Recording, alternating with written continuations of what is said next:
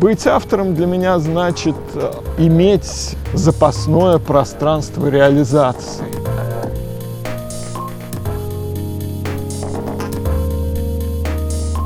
Мне знакомы такие ночи, когда только успеваешь записывать. Писательский кофе. Подкаст Русины Шихатовой. Мы находимся в Москве, в Даевом переулке. В этом месте писатель Евгений Чижов прожил несколько лет. 25 лет спустя мы находимся на том же месте. Ну что, поехали? Смотрите, какие там решеточки на верхних окнах, непростые. Так.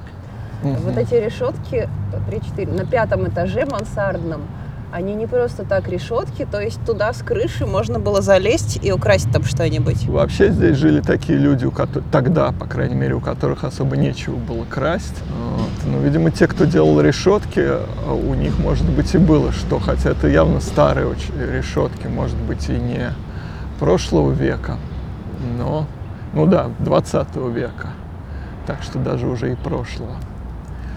Вот. Но вообще видно, что дом выселен, живут в, пос... в отдельных квартирах. Также я жил здесь, в Даевом, а, в одной из последних квартир, оставшихся в выселенном доме. А как вы оказались здесь, в этом районе? Очень Родились? просто. Нет, нет. Я родился на Где? окраине, а, район Кузьминок, Рязанский проспект. А здесь я снимал, а здесь жила прия... жена или бывшая жена моего приятеля, довольно известного переводчика. А, Вити Когана, знаменитого тем, что он перевел огромное количество битников, Керуака и даже а, «Голый завтрак» Бароуза. А ей принадлежала одна комната в гигантской десятикомнатной квартире вот в этом доме в Даевом переулке, который когда-то принадлежал купцам, а, армянским купцам Шах-Параньянц. Но это было совсем давно, то есть до октябрьских беспорядков. Вот. А э, когда я догадался у нее снять, она сама уже жила на окраине, а комната эта была в гигантской, совершенно десятикомнатной квартире площадью примерно 400 квадратных метров. В это, не знаю, сложно поверить. В ней было 10 комнат, а, включая там огромную залу, потолки под 4 метра. А, при этом а, ей законно одна единственная комната принадлежала. А, которую она мне издала. А ее пытались оттуда выселить, обменять эту комнату. Но поскольку ей принадлежала одна единственная комната, она могла пользоваться всей квартирой. Все остальные жильцы оттуда были выселены. Вместо них туда заселились самозахватом, заселялись разные люди, приехавшие в Москву в поисках счастья и удачи. Вот. Это была любопытная компания, начало 90-х, такая характерная для своего времени. То есть вы прожили здесь Но я года? с удовольствием, да, нет, с перерывами, потому что, скажем, одного из соседей убили, а прямо, а нет, не здесь это произошло, но тут начались какие-то тогда жесточайшие обыски, и пришлось съезжать всем, разбегаться просто с квартиры. А вообще с этой квартиры в России и в живых осталось, насколько я знаю, два человека. А все остальные либо остались в тех же 90-х, не пережив их, а, либо кое-кто еще смог уехать и теперь живет в Европе. А в начале 90-х я, например, сходу вспоминаю, что мне предлагали купить самолет – пассажирский, неизвестно зачем, просто был, свобод... был самолет ничей, который задешево за полцены предлагали купить кому угодно, у кого хватит денег творилось черт знает что, короче говоря. И все было вокруг э, захватывающе любопытно. Я же вырос в такой очень, такой советской, средней, интеллигентной, я бы сказал, семье, у непьющих родителей, очень книжным молодым человеком. А, там вырос, не знаю, на Томасе Манне, а, и Роберте Музеле на каких-то толстенных, а, многоумных книгах. И э, для меня оказаться в этой, в этой среде, в эпицентре а, Москвы 90-х, начала 90-х, было, конечно, любопытно и интригующе. То же самое под, подполье Александра Петлюры, который до некоторой степени является прообразом а, собирателя, главного героя романа «Собиратель рая», находилось в двух шагах отсюда, по ту сторону Сухаревской, ближе к Трубной. Вот, случалось мне туда не раз захаживать. Но там а, обреталась у него такая богема мелкотравчатая, из которой потом вышли разные известные дизайнеры, дизайнеры кое-какие поэты, такая публика. А у меня жил народ попроще, более криминального склада. И мне это было веселее. Ну, впрочем, это так задним числом интересно. Когда ты в этом живешь безвылазно, это было и напряженно, и местами страшновато. В общем, чего там только не было. И вы при этом работали адвокатом? Да, я работал адвокатом, в основном по уголовным делам, в которых я разбирался неплохо. То есть на это меня хватило освоить юридическую науку. На больше уже нет, я затасковал и бросил. А уголовщина — это скорее искусство, чем наука. И поскольку слух об этом распространялся, что вот там живет молодой адвокат, э, который бесплатно дает консультации, то понемногу всевозможная такая местная публика стала ко мне стекаться. Сами по себе мои соседи были людьми более или менее законопослушными, насколько это вообще было возможно в то время, в таком месте.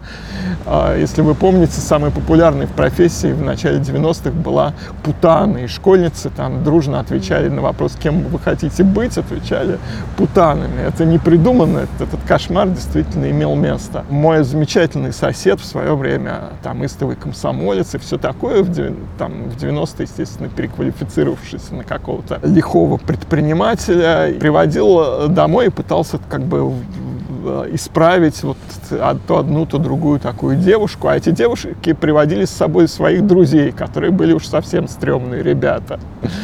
Вот. Они там норовили у нас, как правило, остаться жить, потому что комнат у нас было много. Потом мой замечательный сосед организовал фирму по производству печати и штампов.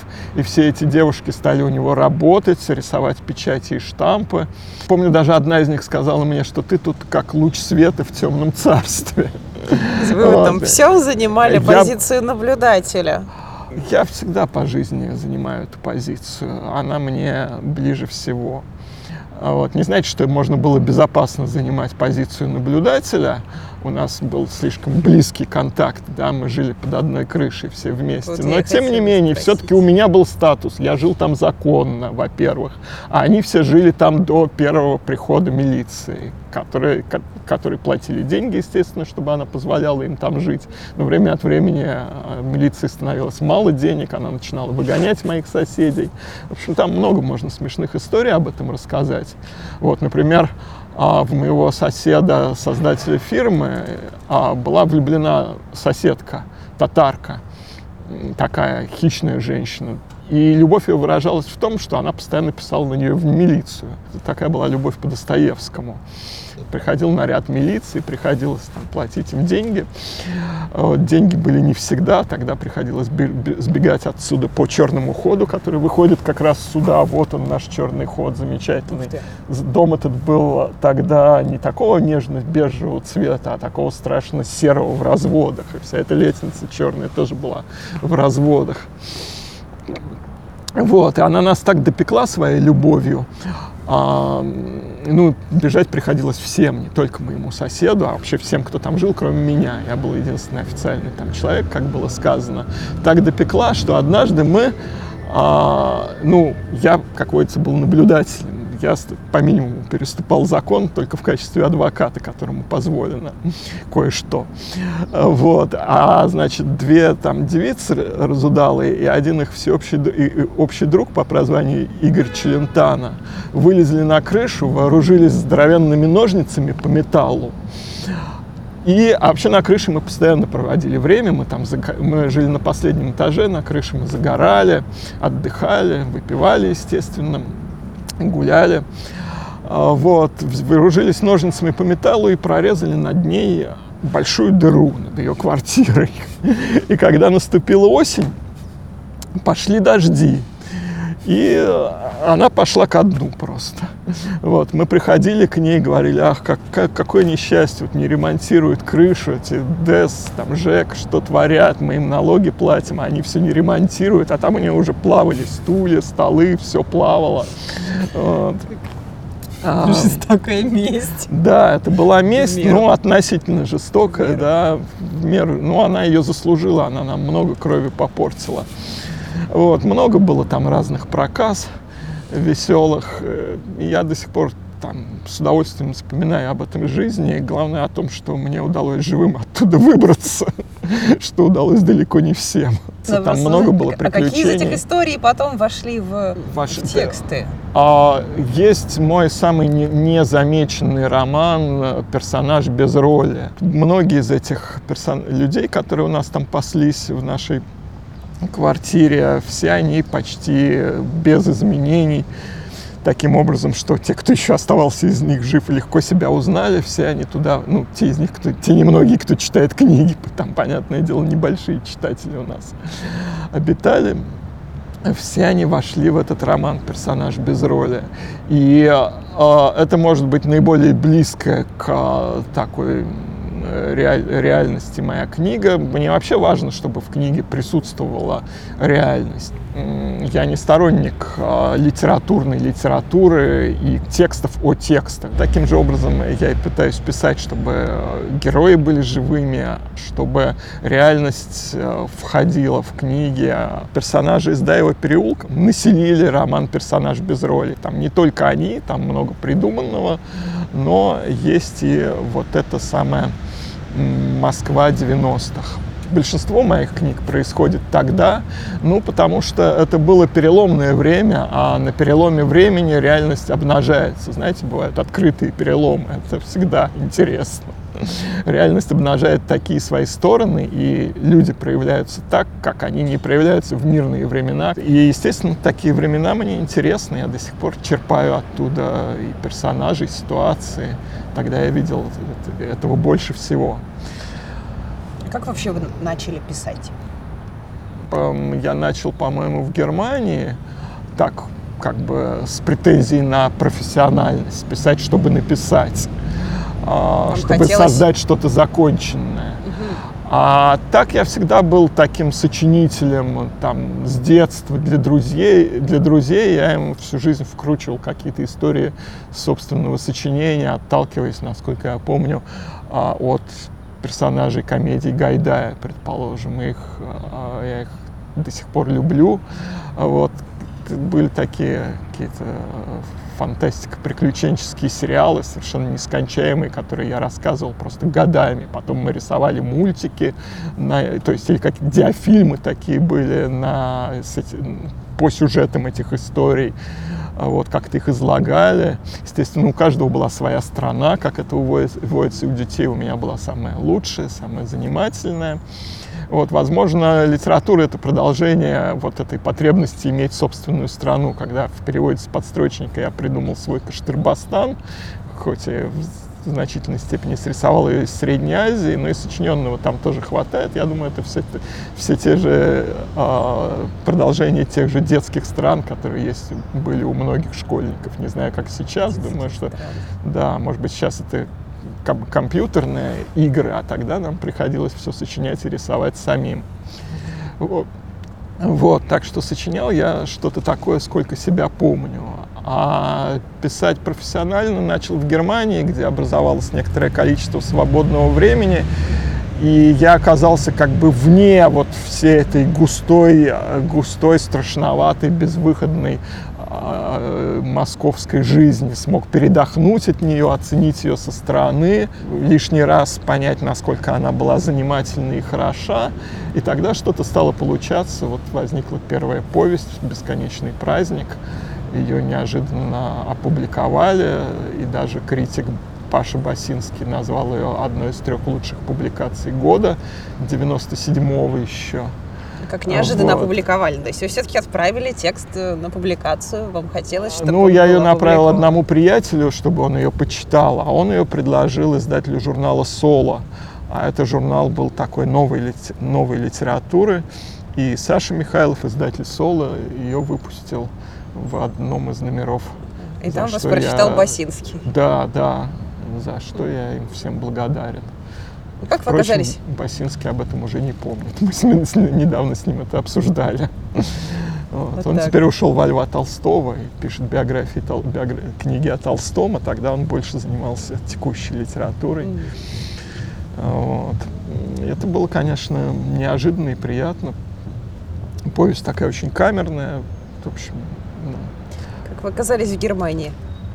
Как так случилось? По стечению обстоятельств. Ну, как свойственно людям, людям 90-х. Да, понимаю. так получилось. Зашел в посольство. Говорю, нет ли у вас свободной уехать? визы? Да, у меня был повод уехать, было приглашение. Это я не то чтобы был сильно на этом зациклен, но именно так сложилось обстоятельство, да, как-то я тоже, ну, это сама по себе смешная история. Я пришел в посольство, там стоит, стоят какие-то длинные очереди, и кого-то окликают там, э, и говорят, а, там, Петров, Петров не отзывается. Тогда я говорю, это я, Петров здесь. И в качестве Петрова я туда прошел без очереди. Я решил, что раз уж я... А люди там стояли по полгода в этой очереди. Я решил, что раз уж я попал без очереди... А, еще пол очереди, полгода стояли, чтобы сдать уже. Тогда мне выдали анкеты, а еще полгода надо было стоять, чтобы их сдать. Я в следующий раз пришел с анкетами и вошел в какой-то совершенно другой вход в посольство, где с какими-то неграми. И тоже под дурачка говорю, куда сдать анкеты? А какая-то немка говорит, а, так вы совершенно не в ту дверь пришли, идемте, я вас проведу. И в тот же день я пришел и сдал свои анкеты. Но я решил, раз такая лафа, придется ехать. Такая удача. Специально как-то идеи фикса уехать у меня не было, поэтому я и легко вернулся из этой Германии. Мне было 20 с небольшим, было время, когда многое делалось довольно легко.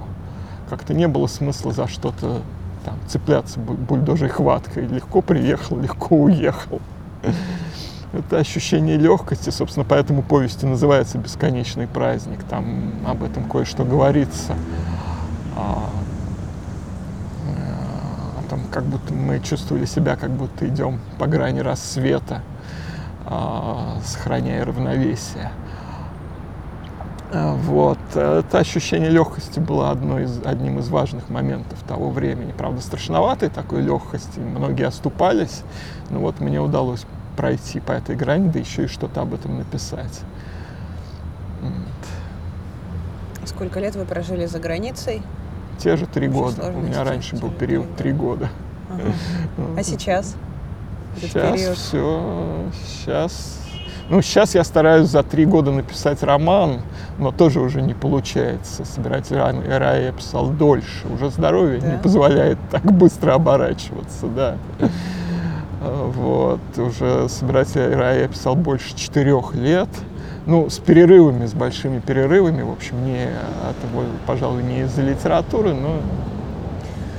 Собиратель рая. О чем этот роман для вас?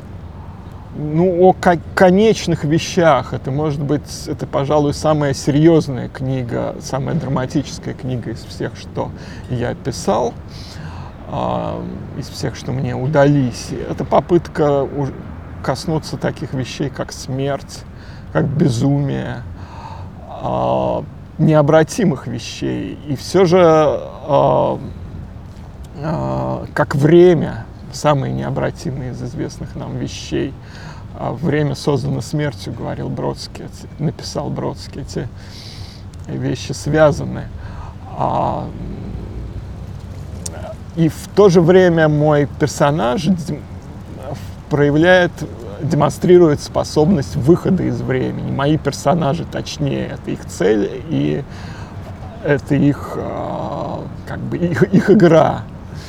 Вот. Они обладают или пытаются играть в то, с чем играть нельзя. За это кому-то из них приходится, вот то, что они делают, это их а, а, поиски и происки на барахолке. Это игра с историей, старостью, а, временем прежде всего. И эта игра дает им возможность выхода из, из своего времени тем старости, смерти, и прочих болезней. Вещей. Болезни, безумие, да, вот да. В нашей культуре русскоязычной как-то не очень затрагивается. Да, да, поэтому я и говорю, что э, я старался, я тоже э, да, в прошлых книгах э, не, не писал в лоб о последних вещах. Но что значит, в нашей культуре они затрагиваются, в нашей культуре есть смерть Ивана Ильича, вот, есть, есть сцены смерти в «Войне и мира», захват потрясающий, не имеющий себе равных, не, не уступающий Ивану Ильичу, кстати говоря. Э, вот. Так что в серьезной русской культуре, а, она, которая не избегала этих тем, Поэтому... Я к тому, что нет, смерть как явление, она есть. Например, а, для меня эта книга еще вот про болезнь Альцгеймера конкретно. Вы очень подробно описали и очень детально, что чувствует человек, с которым эта болезнь произошла. Как вам удалось это прочувствовать, узнать, описать? У меня была возможность наблюдать это достаточно близко. Вы еще говорили, что на Западе э, популярными становятся книги How We Die.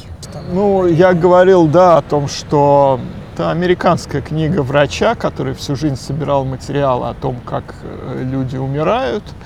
А, его это как-то целенаправленно интересовало. Он собрал и сдал их в книгу, и никто не ожидал, что это будет а, абсолютный хит продаж на протяжении нескольких лет. А, вышла она, я думаю, в, те, в, в 2000-х уже. Я в газете в это время работал и писал об этом. Вот. А, она пользуется огромным успехом, потому что людям интересно читать о каких-то последних вещах, да. А таким же успехом пользуются крайне тяжелые книги, тяжелые по материалу и очень тревожные, а, скажем, нев... книги невролога Оливера Сакс. У, них уже, у него их уже довольно много, ну, по крайней мере, две из них, муж, который принял свою жену за шляпу и антрополог на Марсе, были тоже бестселлерами в чистом виде. А, вот. А хотя это очень тревожное чтение. Читая его, понимаешь, насколько наше восприятие мира висит на волоске, зависит от каких-то неврологических процессов, которые мы совершенно не контролируем. Вот. А, и а, мне кажется, мужество взглянуть в глаза последним вещам всегда было важной чертой русской литературы, русской классической литературы. А, постмодернизм а, в эпоху торжества которого я вырос, и, и от влияния которого всячески избавлялся, и которого никогда не любил, а, делает вид, как будто бы никаких этих вещей не существует, а существует только ирония, эрудиция, работа с текстами и, много, и приятное развлечение, на которое рассчитана литература. Мне все-таки хотелось выйти за рамки этой а, конвенции, приятной конвенции и коснуться тех вещей, которыми, которыми всегда занималась классическая русская литература. Быть автором. Что это? Автором я являюсь не только когда работаю с текстом. Как говорил Флабер, я писатель, когда сижу за письменным столом. Все остальное время я нормальный человек, но это так да не так. К сожалению, писатель это не, норма, не совсем нормальный человек, и в этом а, особенность этой работы. Быть автором для меня значит а, иметь запасное пространство реализации – иметь оправдание своей неспособности э, полноценной реализации в жизни. Мне интереснее наблюдать, чем участвовать. Не значит, что можно избежать участия в жизни полностью, да? но я никогда не был удовлетворен тем, как складывалось мое участие в этой жизни.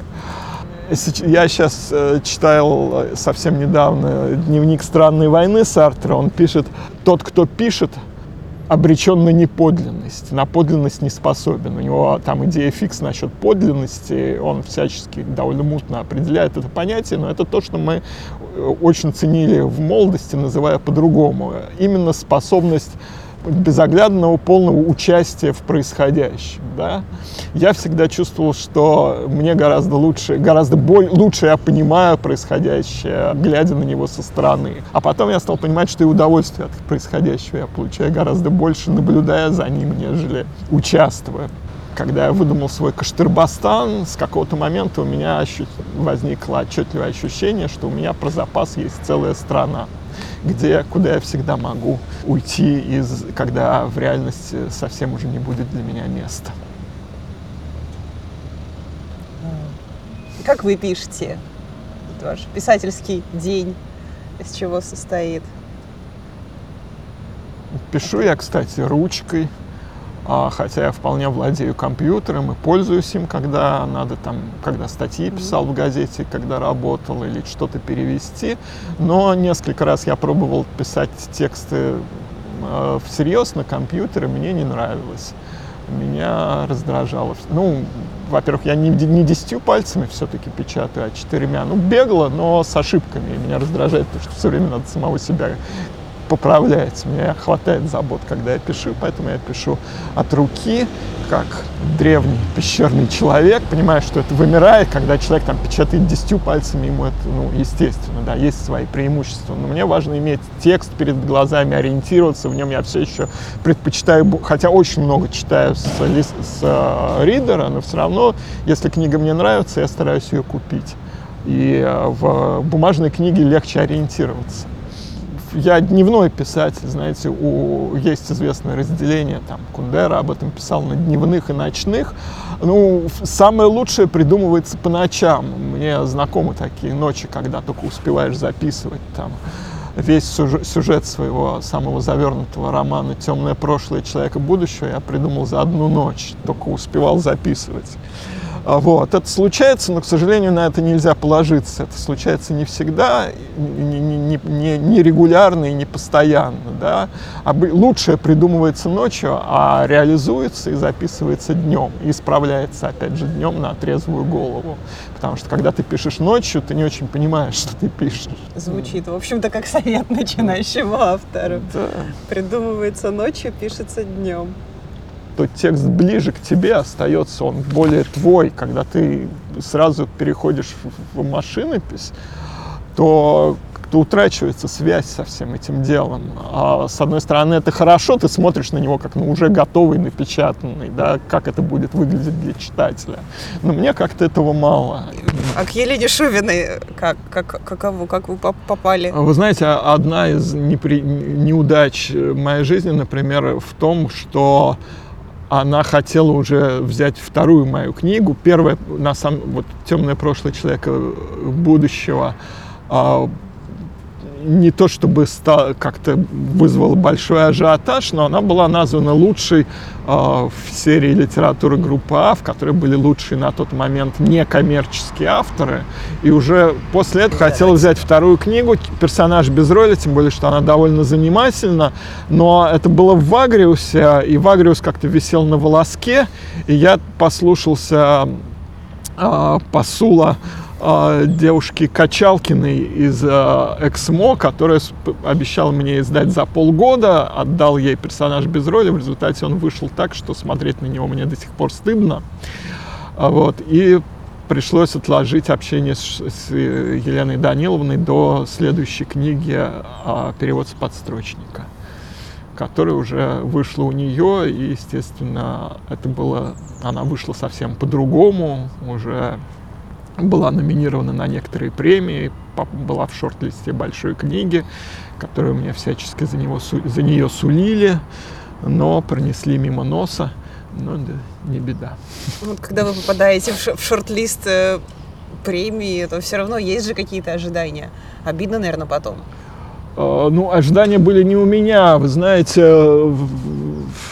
я все-таки чувствую себя таким, не, не только даже, ну, нет, были, конечно, ожидания, тем более, что все вокруг говорили, что тебе ее должны дать не первую, но хотя бы вторую или третью.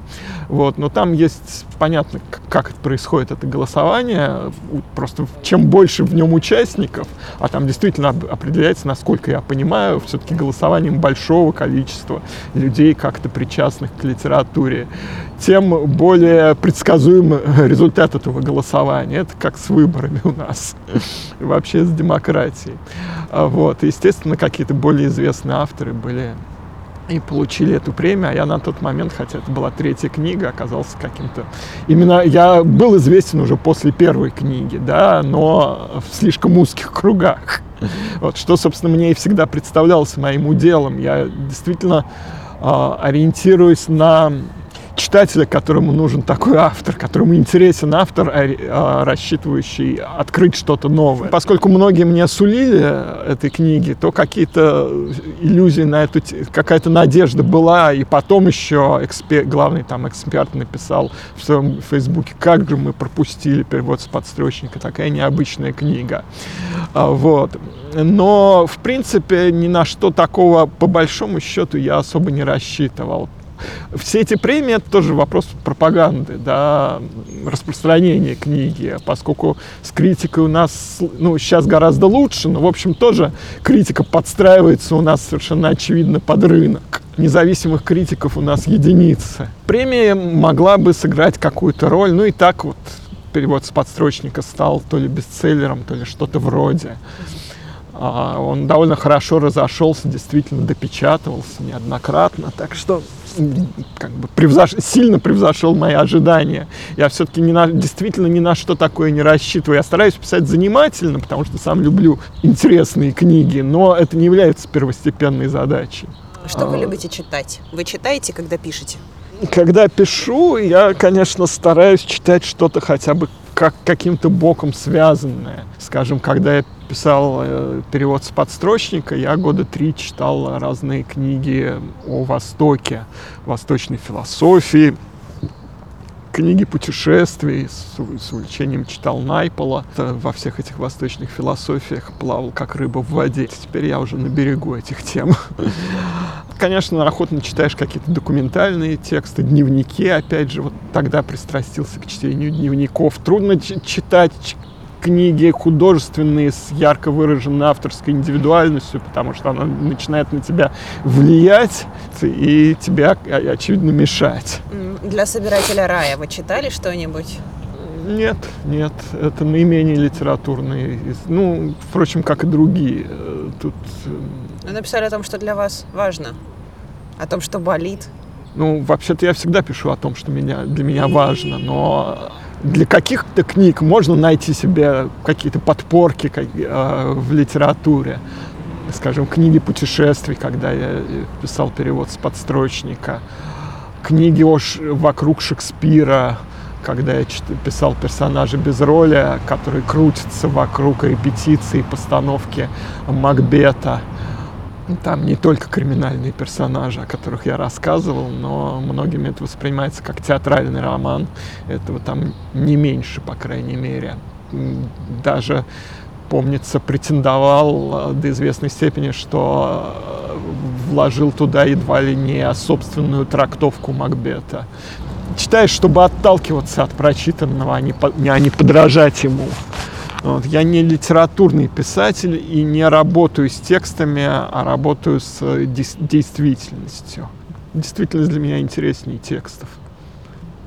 Но при этом вы отталкиваетесь от э, прошлого, 90-е годы. Да, да. Ну вот как я уже говорил, это было время, когда она открывалась с той стороны, которая не всегда, не часто открывается.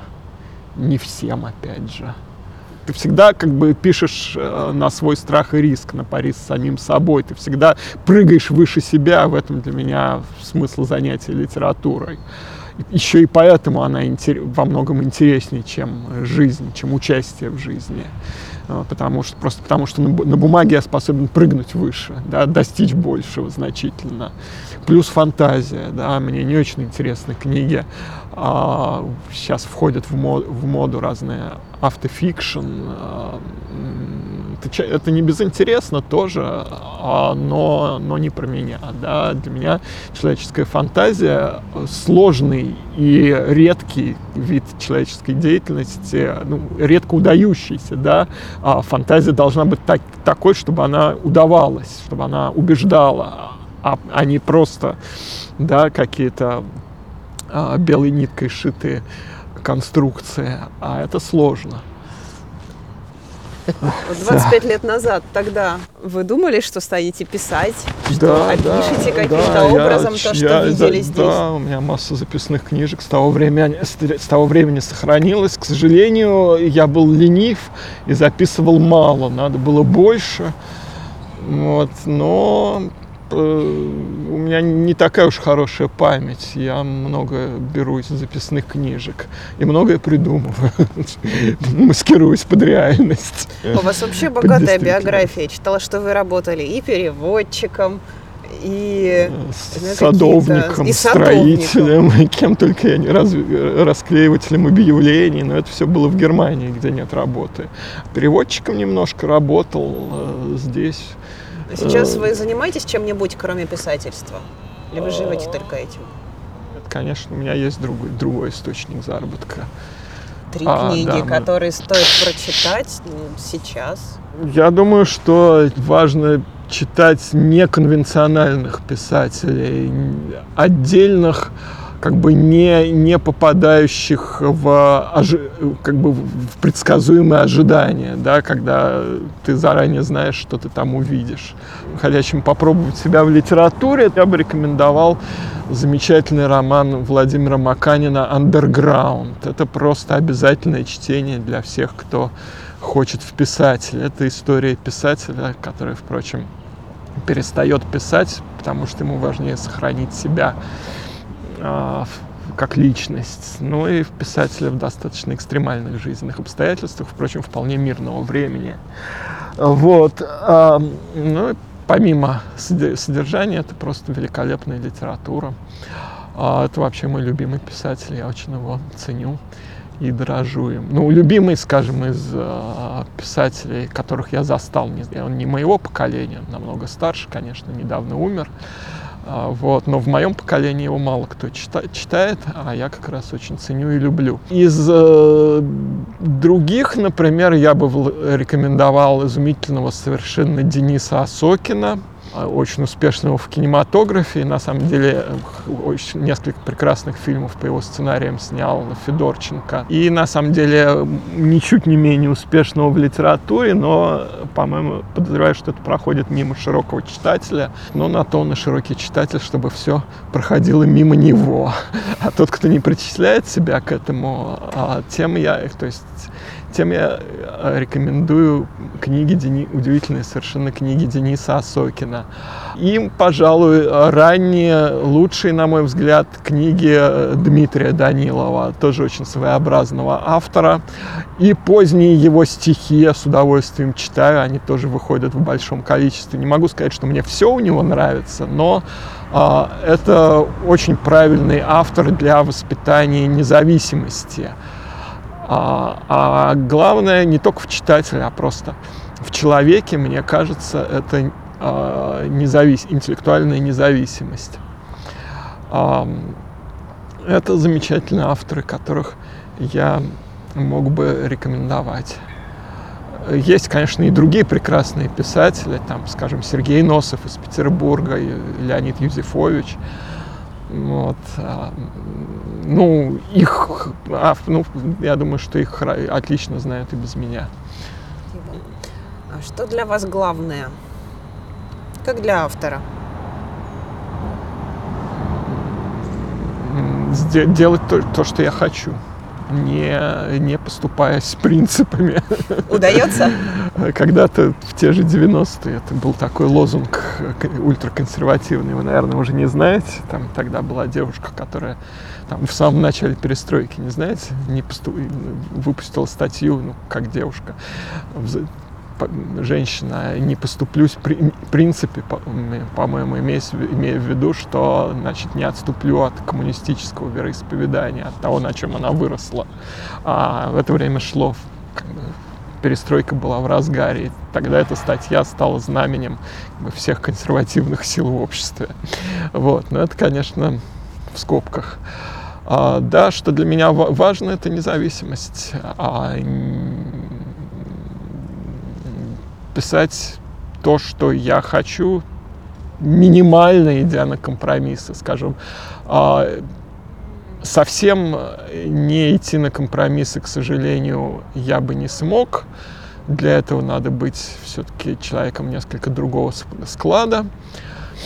А, но как бы снизить их до минимума, реалистически говоря. Да? Вот, скажем, Данилов — это абсолютно бескомпромиссная проза.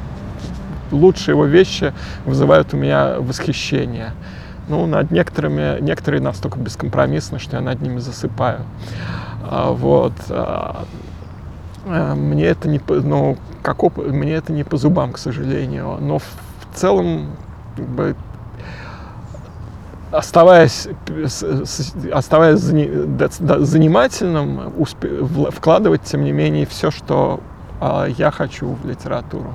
В то, то есть, ну, пишешь все-таки не ради занимательности. Ну, я, я из тех писателей, которые пишут совершенно с другой целью, а именно с целью исследования и понимания, открытия того, что было неизвестно. И такой же читатель меня интересует, который, который читает ради открытия неизвестного. Литература как открытие для меня по-прежнему остается самым важным и самым интересным.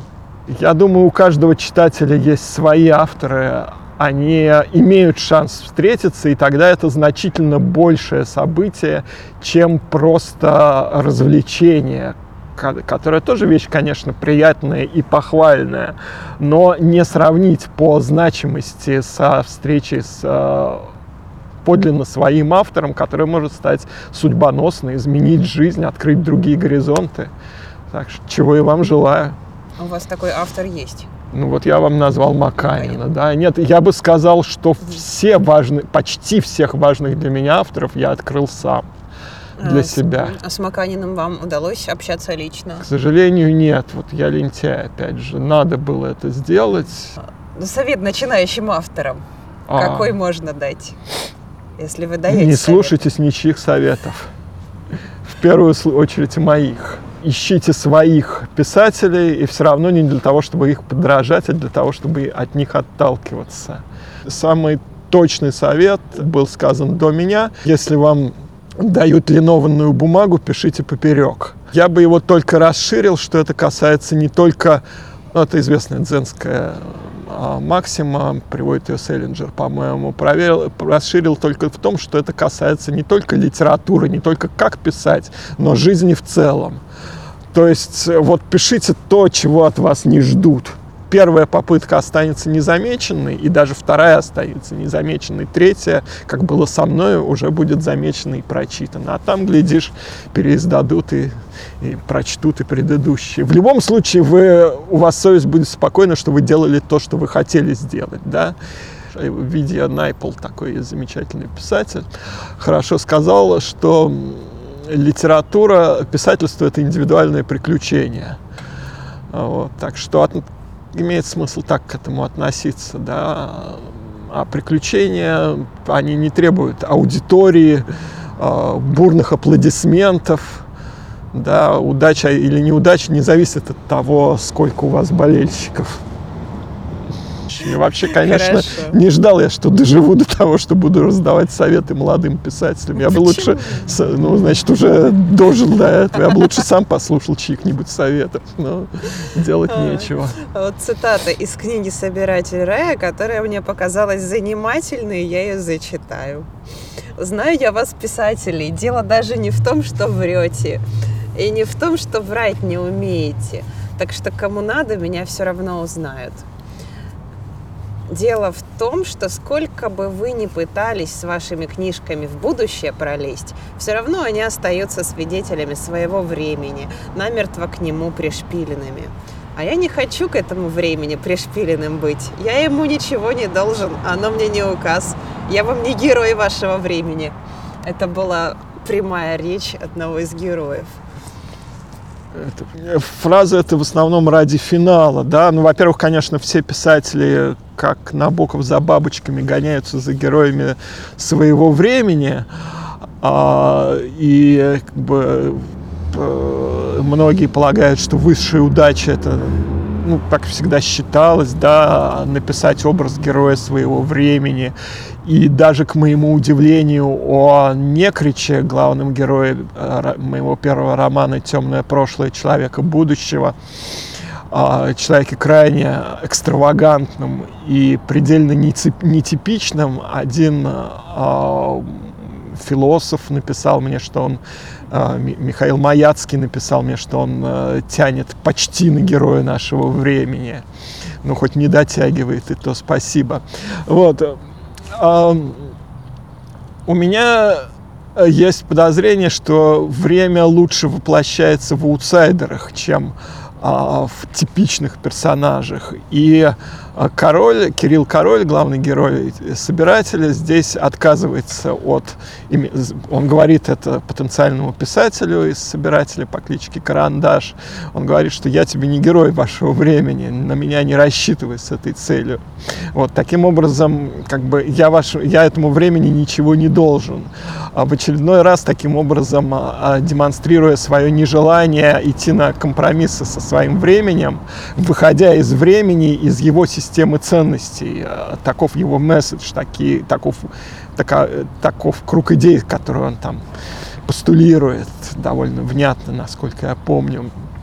Вот, так что это одна из э, формулировок его идеи, той идеи, которую он несет с собой.